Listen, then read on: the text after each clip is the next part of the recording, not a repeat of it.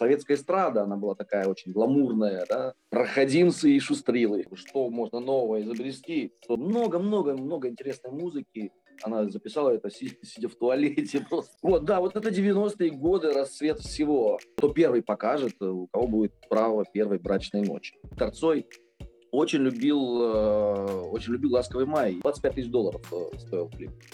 В музыке, как и в истории, разбираются примерно все. Каждый специалист, каждый знает, как надо, как не надо и что правильно. Поэтому, как в случае и с историей, мы решили обратиться к настоящим профессионалам, а именно к Владимиру Полупанову, журналисту, музыкальному обозревателю. Здравствуйте. Добрый день, Николай, приветствую вас Влад... и ваших э, ваших подписчиков. Я не сомневаюсь, что у вас их много, потому что у вас прекрасный канал, очень интересный, разнообразный, разноплановый, поэтому делайте важное и нужное дело. Начнем мы, разумеется, с а, того самого а, великого перехода, который 30 лет назад мы пережили, а, а именно переход от Советского Союза в новую Россию. И тогда изменилась музыка и добавила в себе и скорости, и ритма, и секса, и всего, всего того, что не было в советской музыке. А почему советской музыки этого не было? Ну, я бы не сказал, что вот этот переход и такой перелом, скажем, в музыке случился, в популярной музыке, э, в российской, мы же говорим сейчас про российскую конечно, музыку, конечно. конечно. А он случился в, на стыке эпох в 90-е годы, в 91 году, когда распался Советский Союз. Я думаю, что перелом случился гораздо раньше. Я считаю, что он произошел в 80-е годы, где-то в середине, наверное, ну или, может быть, даже в начале 80-х, когда появились такие там, группы, как э, группа «Динамик», например, Владимира Кузьмина, а, «Карнавал», э, которая была до этого, была предтечей э, группы «Динамик». Потом а, группа «Кино», питерская, ну и так далее, там веерский рок, вообще, в принципе, русский рок, конечно, зачатки его были в 70-х годах, но вот и свое развитие и, скажем так, такой пик популярности он пережил в середине 80-х годов. И вот я, я считаю, что как раз перелом произошел тогда, когда существовала параллельно а, советская такая официальная эстрада, а, песня года а, каждый год, которая проводилась, и, а, и русский рок параллельно существовал. И, на мой взгляд, тогда вот произошел такой серьезный перелом, у слушателей появилась альтернатива такой официальной, филармонической, можно сказать, э, эстраде. А русский рок вырос из подполья. А это была такая довольно свободная а, музыка, и люди поняли, что вот можно так свободно выражать свои мысли. В принципе, мне кажется, и «Ласковый май», э, в принципе, группа, группа такая попсовая абсолютно, тоже ведь появилась в 80-е годы. А, и, по сути дела, это тоже был какой-то прорыв Хотя я считаю, что, конечно, если брать с точки зрения качества музыки, который производил «Ласковый май», а, мне кажется, что это такой ну, национальный позор. То есть «Белые розы», несмотря на то, что это такой хит, который все любят, это национальный позор. И, кстати, мне Азин Шпис рассказывал, что Виктор Цой очень любил, э, очень любил «Ласковый май». И в каких-то, на каких-то посиделках, э, там, когда они выпивали, музыканты, они слушали «Ласковый май». В частности, Цой, Цой очень любил эту музыку. Поэтому этот перелом произошел, на мой взгляд, раньше, в 80-е годы. В 90-е годы просто появилась возможность эту музыку монетизировать. Появились э, кооперативы, появилась возможность э, зарабатывать деньги официально, потому что в 80-е годы проводились концерты по большей части нелегально, были квартирники, я сам несколько раз присутствовал на этих квартирниках, закрытых, когда я помню, в качестве билетов служили такие, знаете, порезанные открытки, открытки поздравительные, там, новогодние, там, с, с днем рождения, 8 мартовские открыточки, да. Квартирники, да, где а, рокеры пели о свободе, о независимости, там, о честности. Это были платные квартирники, туда надо было заплатить? В сравнении с э, э, билетом на концерт э, там Валерия Леонтьева, это было дороже, дешевле? Это было дешевле, безусловно, потому что, э, ну, скажем, там не требовалась музыкальная аппаратура, да, аренда зала, ну и так далее, и так далее, все сопутствующие э, атрибуты таких платных больших концертов, свет, звук и так далее. Поэтому это были, конечно же, недорогие билеты, э, вполне там по силам. Я просто сам не платил, потому что я журналист. Ну, это было, ну, скажем, раз в 10 дешевле, чем на концерт Валерия Леонтьева.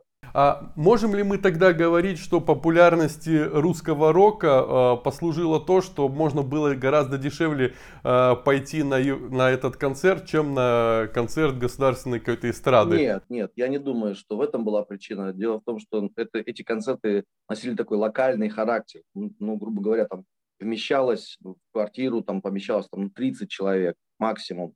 Э, квартиры были небольшие, хотя в одной из московских квартир, я помню, там везде, во всех комнатах ходили люди и не, не поместились даже в одну комнату. И э, кто-то там был на кухне, кто-то в других э, комнатах. Я помню, около ста человек был концерт. По-моему, это была группа АДО такая. Э, Андрей Горохов, лидер, лидер ее, да. Подул фиолетовый ветер, шевелящийся звон это носило локальный характер и на массовую, скажем так, популярность русского рока, конечно, это же не, не могло повлиять. Но 90-е они же добавили и Фаину, и Ирину Салтыкову, и весь этот э, гламур, даже гламур, извините, на уровне Алены Свиридовой и Сергея Мазаевым, да, ведь они же выглядели совершенно по-другому, нежели все то, что э, показывали раньше. Ну, я не могу сказать, что э, там Алена Свиридова или Сергей Мазаев добавили какого-то гламура. Да, клипы у них были, безусловно, а, красивые. Я помню клип э, Алены Свиридовой «Розовый фламинго». Конечно. Например, э, песню, клип на песню морального кодекса «До свидания, мама», который снял Федор Бондарчук. Вот, это, безусловно, были очень стильные, красивые клипы, но какого-то гламура, наоборот, мне кажется, что советская эстрада, она была такая очень гламурная, да, люди очень так красиво одеты, значит, в, в, э, зашнурованные, можно сказать, в галстучках и пиджачках, вот, а тут нет, наоборот, было больше свободы, больше какого-то такого раскреп, э, раскрепощения, что ли, на сцене, э, и да, 90-е годы, просто произошел расцвет этой музыки, я говорю, благодаря тому, что появилась возможность монетизировать, появились деньги на а, эту музыку. Помню, Алена Свидова мне рассказывала, что как раз на клип а, «Розовый фламинго» ей дал деньги бизнесмен какой-то, и она везла их а, засунув сюда в штаны, и у нее эти деньги, да, как-то выпали в туалете, что ли, да-да-да. Это была такая огромная история, 25 тысяч долларов э, стоил клип. Вот, да, вот это 90-е годы, расцвет всего. А, расцвет и бандитизма, с одной стороны, и какой-то свободы, вольности какой-то. И, конечно, безусловно, расцвет музыки э, российской, потому что появилась возможность себя как бы ну, реализовать, что ли, у многих музыкантов, у которых ну, иногда это были а, музыканты, которые не заканчивали музыкальных э, училищ, каких-то других э, учебных заведений, это были такие доморощенные э, музыканты, ну вот как, например, «Ласковый май», там, там же были люди, которые к музыке не имели прямого отношения. Юра Шатунов, он же, не было музыкального образования. Поэтому у всех появились возможности. Как сегодня интернет дал возможность себя каким-то образом проявить, так в 90-е годы вот э, такой областью стала музыка. И туда, конечно, ринулись, помимо, безусловно, талантливых музыкантов, э, ринулись и всякие, можно сказать, проходимцы и шустрилы. А что произошло вот этой раскрепощенности? Мы испугались, потому что клипы, которые показывали в 90-е, сейчас ну, вряд ли покажут по Первому каналу в, в обычное время. Время было такое, и я не могу сказать, что эти клипы были уж сильно там, э, скажем так, люди там раскрепощались сильно, да, были какие-то очень сексуальные клипы, например, у Лики Стар, а, такая а-ля Мадонна, да, молодая. У Богдана Титамира были такие, у Мальчишника, кстати. Ну, простите, Ветлицкая. Ветлицкая, да, довольно, довольно, да, ну, на фоне советской эстрады такой официальной. Я думаю, что любые клипы Ветлицка сегодня спокойно можно показать там, по Первому каналу. Просто другое время, другое дело, что а, сегодня Первый канал не показывает музыку. Раньше, да, в программе «Взгляд», вот Саша Любимов мне рассказывал, что первый раз вообще на телевидении Виктор Цой появился в программе «Взгляд». А, и Слава Бутусов э, с группой Наутилус Помпилиус, вообще много рок-музыкантов прошли через э, эту программу. А в утренней почте стали показывать, ну, все равно там старались все-таки более-менее сохранять э, законы, скажем так, жанра, и в основном, конечно, звучала там такая попса, попсовая музыка, да, популярная. Но иногда, иногда прорывались и рок-музыканты в утреннюю почту. Это был такой, ну, можно сказать, трамплин в известность. Э, достаточно было одного показа в утренней почте для того, чтобы музыкант ну, стал известным и на следующий день буквально поехал на гастроли. То есть до, там, до показа его никто не знал и не слышал, ну или там узкий круг людей. А после он становился невероятно популярным. Конечно, сегодня а, такое сложно представить, потому что ну, вот сколько ни, ни крути клип какого-то молодого исполнителя, если он э, не очень интересен, думаю, вряд ли его будут слушать и пойдут к нему на концерт. Сегодня, конечно, переизбыток информации, в том числе и музыкальной. Появилась масса музыкальных каналов, появился, конечно же, интернет, YouTube, где музыканты могут э, показать свои клипы, просто спеть, в конце концов, под гитару дома. И, конечно, это гигантские возможности по сравнению с тем, что было в советские времена. Почему большие каналы отказались э, от э, клипов? Есть вот я сейчас пытаюсь вспомнить, какая музыка сейчас есть. Есть «Играй гармонь». Есть... Я вот с Шевчуком, кстати, разговаривал на эту тему. Он говорит, э, ну, Юрий Аксюта, который э, музыкальный продюсер Первого канала, он говорит, несколько раз я говорит, пытался ему а, предложить хорошо снятый концерт группы ДДТ, угу. чтобы его показали на Первом канале. Ну, и получал отказ. Не, ну, К сожалению, ДДТ... больш сожалению, большому существуют некие кланы устоявшиеся, а, некий пул а, артистов, которые, скажем, ну, закреплены за тем или иным каналом. Да, есть артисты, которые могут и там, и там а, выступать, но все-таки есть некая как бы основа, что ли, некий такой основной состав артистов, которые принадлежат, как крепостные, буквально, могу и так сказать, какому-то каналу. А, и их ротируют, э, в частности, вот в э, каких-то там официальных праздниках. Ну, правила это очень такие ну, возрастные артисты, потому что каналы, федеральные каналы сегодня эфирные, смотрят в основном люди пожилые. Молодежь не смотрит эти э, каналы, и поэтому, поэтому этим обусловлен выбор артистов. Но вот, то есть клипы, я думаю, что просто сегодня не очень, ну, как сказать, клипы смотрит молодежь. А, и есть, есть возможность всегда этот клип посмотреть в интернете. А, поэтому ну, там, первый, второй, э, Россия один ну, и так далее, клипы сегодня не крутят.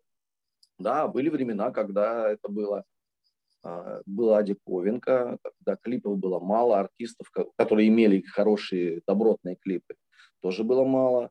Поэтому каналы, конечно, там даже была конкуренция в том, кто первый покажет, у кого будет право первой брачной ночи. Вот. А, и как-то я разговаривал еще с Александром Иратовым, бывшим супругом Алены Апин. Он некоторое время работал музыкальным продюсером на канале ТВЦ.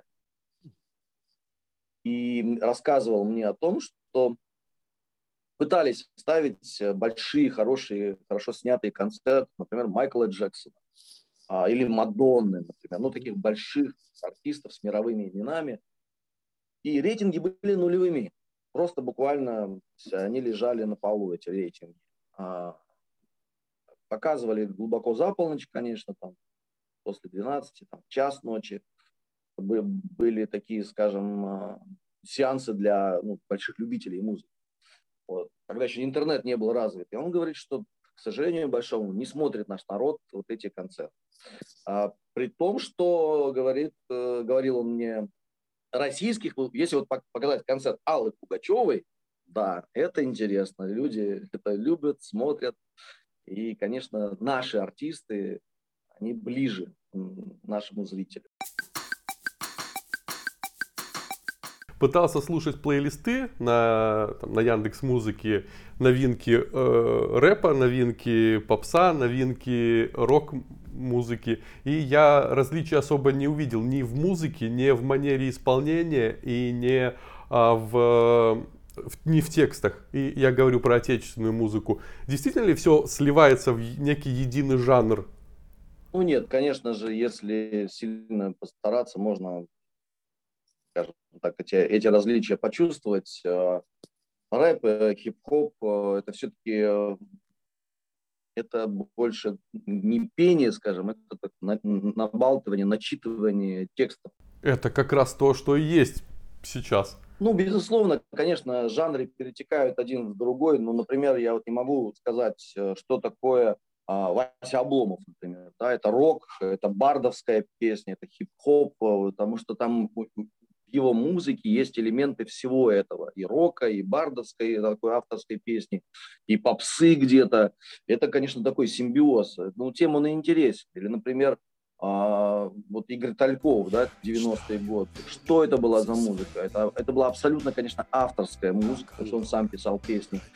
С одной стороны, такая была попсовая у него подача, аранжировки попсовые даже, иногда были танцевальные аранжировки, а тексты были, ну, ты довольно радикальные, они были социальные, а, что, в принципе, всегда отмечало русский рок, например. Поэтому, да, конечно, вот были музыканты такие, такого синкретического Э, скажем так, направление, когда сливается несколько жанров в их музыке. А вот давайте мы поговорим про русский рок. А что с ним сейчас происходит? Ведь это был основной, наверное, жанр э, в нашей стране, ну, за исключением шансона. Мы не так давно разговаривали с Артемом Троицким по поводу состояния русского рока. Вы знаете, с русским роком все в порядке. Если а, раньше как-то было вот такое, знаете, пристальное, что ли, внимание к русскому року, и действительно были люди, которые слушали только эту музыку. А, и русский рок был там, на, на подъеме, на пике популярности. А сегодня нет, конечно, такого, знаете, одного жанра, к которому приковано пристальное внимание. Но русский рок, попса и так далее, любые жанры, они существуют параллельно и неплохо себя чувствуют. Разговаривал, например, с э, такой есть музыкант Ромарио, э, Роман Луговых, который занимается, ну, можно сказать, такой музыкой на стыке рока и бардовской э, песни. Бардовская песня тоже прекрасно себя чувствует. Проходят глобальные фестивали, типа Грушинского фестиваля, где огромное количество людей приезжает и слушает эту музыку. То есть вот эти все жанры, они существуют параллельно. Нельзя сказать, что русский рок в каком-то находится в загоне, что, а, ну вот я, например, был на нескольких фестивалях, нашествие, дикая мята. Вы не представляете, какое огромное количество поклонников. То есть люди приезжают с семьями, селятся в палатках, живут там несколько дней и существуют в этой некой фестивальной атмосфере, слушая музыку. Вот. Я вижу до сих пор, как э, по Москве колесят машины, э, где сзади на а, наклейка, такая огромная наклейка на стекле, на заднем стекле, нашествие. То есть огромное количество у этих, э, у этих направлений, у этих фестивалей. Ночь музыки, очень мульти, мультижанровое направление, которое проводит Евгений Горенбург и Екатеринбург. Просто всем рекомендую в этом году. Фестиваль состоится 25 июня. Я там буду представлять, кстати, свою книжку. Вот так вот она выглядит. Артисты тяжелого поведения. Да.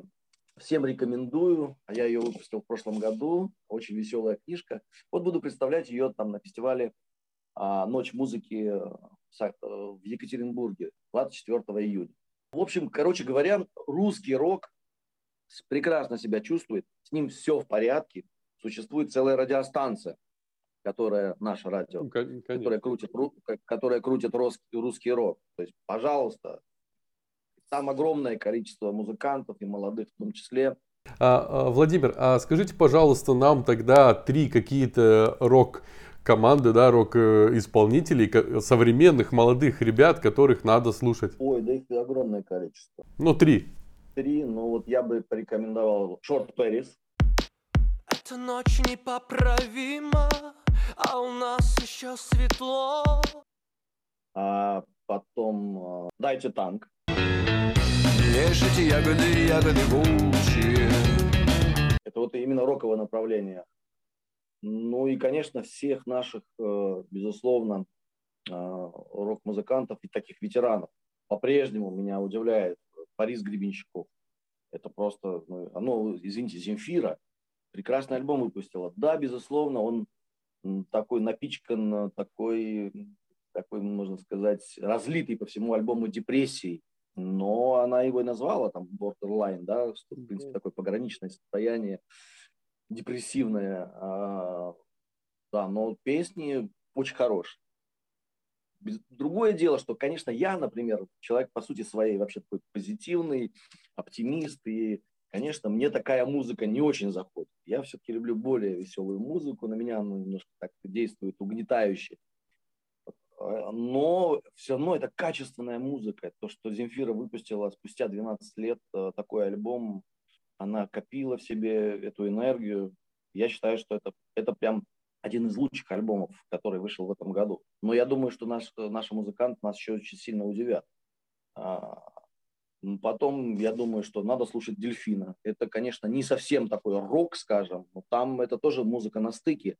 Там есть и рок направление, э, рок направление и, и хип-хоп, и такая электронная музыка.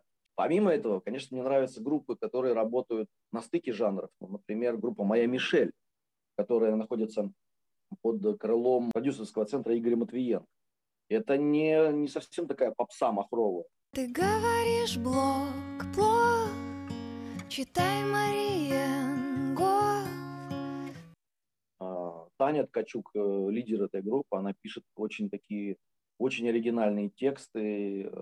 Она прям такая поэтесса, я считаю, сегодня очень такой интересный, самобытный. А, ну, то, что касается музыки. Например, Антон Беляев, да, Антон Беляев и группа Термейтс. Это тоже не совсем рок, это такой а, электронная такая музыка, но, но очень много из рока там взято. Поэтому много-много-много интересной музыки. Ну так у нас Жанна Гузарова выпустила альбом. Но это не совсем новая музыка. Жанна Гузарова большая лентяйка, хочу сказать. Это все какие-то записи старые, там вообще одна, одна песня, которая называется «Папа». Такое ощущение, что прям буквально сняли, э, она записала это сидя в туалете просто. Вот, ну, там не новые песни, это все записано на протяжении там, долгих лет. Э, многие, я думаю, что песни, они вообще там им очень много лет. Такие архивы музыкальные, которые Жанна, Жанна выбрасывает нам сегодня, подкидывает своим поклонникам. Но тогда же ветераны, Владимир Викторович, э, выпускают песни, которые дублируют ровно себя. Вот э, упомянутый вами Гребенщиков, «Месть королевы Анны», но это явно кардиограмма, да? А, сплин «Я пью свой джин» это вот просто сплин. Вот что ты хочешь от сплина, вот он тебе сплин со всеми своими мелодиями. А, Земфира, ее тексты, словосочетания, это все прошлые альбомы, микс из э, этих словосочетаний. Николай, мне кажется, что ничего в этом страшного нет, э, когда музыканты повторяют себя, да, безусловно, за эти годы, что Борис Гремячков существует на сцене, конечно, невозможно себя не повторить просто. Но в каждом альбоме его я нахожу что-то новое, оригинальное, да, там, больш, там большая часть песен, они как бы похожи друг на друга, но это так называемый творческий стиль э, музыканта, узнаваемый, который за долгие годы уже отточен и так далее. Но все равно Борис Гремячков, он очень разнопланов. Он в прошлом году выпустил несколько альбомов э, за год, там три или четыре альбома он выпустил. И они все довольно разноплановые. Поэтому если покопаться, если пристально следить за тем или иным музыкантом, всегда можно найти разнообразие в его музыке. Ничего страшного нет в том, что э, люди себя копируют. Ну, слушайте, э, копируют даже не только сами себя, копируют у других каких-то музыкантов. И есть и заимствования. Ничего в этом плохого я не вижу. Ничего. Это существует везде. И в кино, и в живописи, и, и в музыке. Поэтому здесь я не вижу никакого криминала, даже когда люди когда, когда люди что-то копируют или берут, берут что-то, заимствуют у других, это, это в порядке вещей. Вообще, мне как-то Матвиенко сказал, что такое хит. Хит – это когда в песне, ну или в каком-то каком музыкальном произведении есть узнаваемый фрагмент, когда человек слышит и думает, блин, я это где-то слышал. Это очень на что-то похоже. На что не могу, не могу понять, но это на что-то похоже. Вот, когда совсем а, что-то оригинальное, то эта песня не становится хитом, на самом деле. Сегодня, опять же, как говорит Матвиенко, сошлюсь на него, потому что мы с ним на эту тему несколько раз разговаривали. Сегодня открыты все э, океаны, материки, проливы, все, все что угодно в музыке. Уже нет ничего нового. То есть хип-хоп, э, рэп это тоже не сегодняшнее изобретение. Он появился 70-е годы, 80-е, э, получил свое развитие в Америке. Там было огромное количество музыкантов, которые эту музыку исполняли. Просто на нашей территории он э, вот последние годы, скажем так, свое распространение, да, такое массовое получил. Сегодня каждый, там, ну, не знаю, второй музыкант, это рэп-музыкант. На мой взгляд, конечно, плохо, потому что, ну, это сегодня такой жанр, который востребован, который популярен, но пройдет время, поверьте, все это, эта пена схлынет, останутся только самые стойкие, останутся самые интересные музыканты, которых будут слушать. А, ведь зритель все равно голосует деньгами того иного исполнителя. И те, которые не очень интересны, они просто растворятся исчезнут как э, музыканты, да, не будут э, записывать новые песни, а останутся самые лучшие. Ну, я думаю, что все равно появится какое-то направление, новый жанр, безусловно. Когда появился джаз, казалось бы, ну, тут уже казалось бы, что можно новое изобрести. Почему? Мы же изобрели изобрели же новый э, жанр невнятного исполнения. А, вот это одна и та же манера исполнения по всему э, чарт-листу, которая э, происходит, она надолго, как думаете? Э, даже Баста перешел на вот это невнятное исполнение, хотя вполне с дикцией все хорошо у человека было изначально. Ну, это, это все-таки свойственно э, хип-хоп музыкантам. Uh-huh. Э, я думаю, что рано или поздно это пройдет. Это не, это, это не надолго. Потому что все-таки русский слушатель э, э, привык э, к тому, чтобы слушать музыку и, и тексты понимать. Даже иногда нашим людям не важно качество исполнения в этой музыке, качество игры на инструментах, важен текст, очень важно. А, это, ну, это, это касается таких жанров, конечно, как хип-хоп, рок-музыка. Попса, конечно, в основном массе своей изобилует э, штампами. Слушаешь иногда артиста какого-нибудь. Как, вы говорите, Борис Гребенщиков себя повторяет. Ну а что, извините, блин, а Филипп Киркоров себя не повторяет? Он не повторил. А с Филиппом, конечно, у нас такие сложные отношения были, ну, есть, они продолжаются. Ну, у нас попроще. В книжке я очень подробно, в своей книжке я очень подробно написал про, про это, про наш скандал. А, по-моему, это было в 2008 году. Да. Он объявил о том, что он едет с Биланом на очередной конкурс Евровидения в качестве продюсера, что он написал песню специально. Называлась она «Белая ночь». Эта песня. Так он ее представил, да. Вот он мне в интервью об этом заявил. А на следующий день канал «Россия-1» вывесил списки а, артистов, которые участвовали в национальном отборе, и Билана там не было. Я позвонил Филиппу Киркорову для того, чтобы выяснить, что же случилось, почему нет Билана. И он меня, ну, грубо говоря, там послал. Дойдите вы со своим Биланом, отстаньте от меня. И как-то очень грубо меня что. Да. То есть человек сначала накануне дал интервью и сказал, что э, они едут, а тут э, даже не, не пожелал как-то объясниться.